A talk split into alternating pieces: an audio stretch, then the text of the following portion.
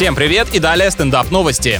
Крупная сеть супермаркетов Великобритании тестирует новый способ доставки продуктов людям, которых нет дома. Это типа закаленные натренированные курьеры, которые готовы встретиться с теми, у кого не все дома. На самом деле магазин разместил на улицах специальные боксы, куда и доставляются заказы, а клиенты по возвращению домой могут забрать посылку. Главное не забывать свой продовольственный заказ, иначе эти контейнеры быстро превратятся в те, что уже имеются в каждом дворе. Пилот пассажирского самолета заснул и пролетел аэропорт назначения.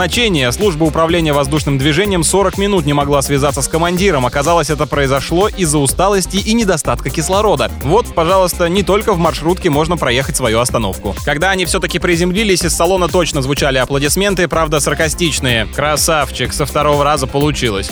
На этом пока все. С вами был Андрей Фролов. Еще больше новостей на нашем официальном сайте energyfm.ru.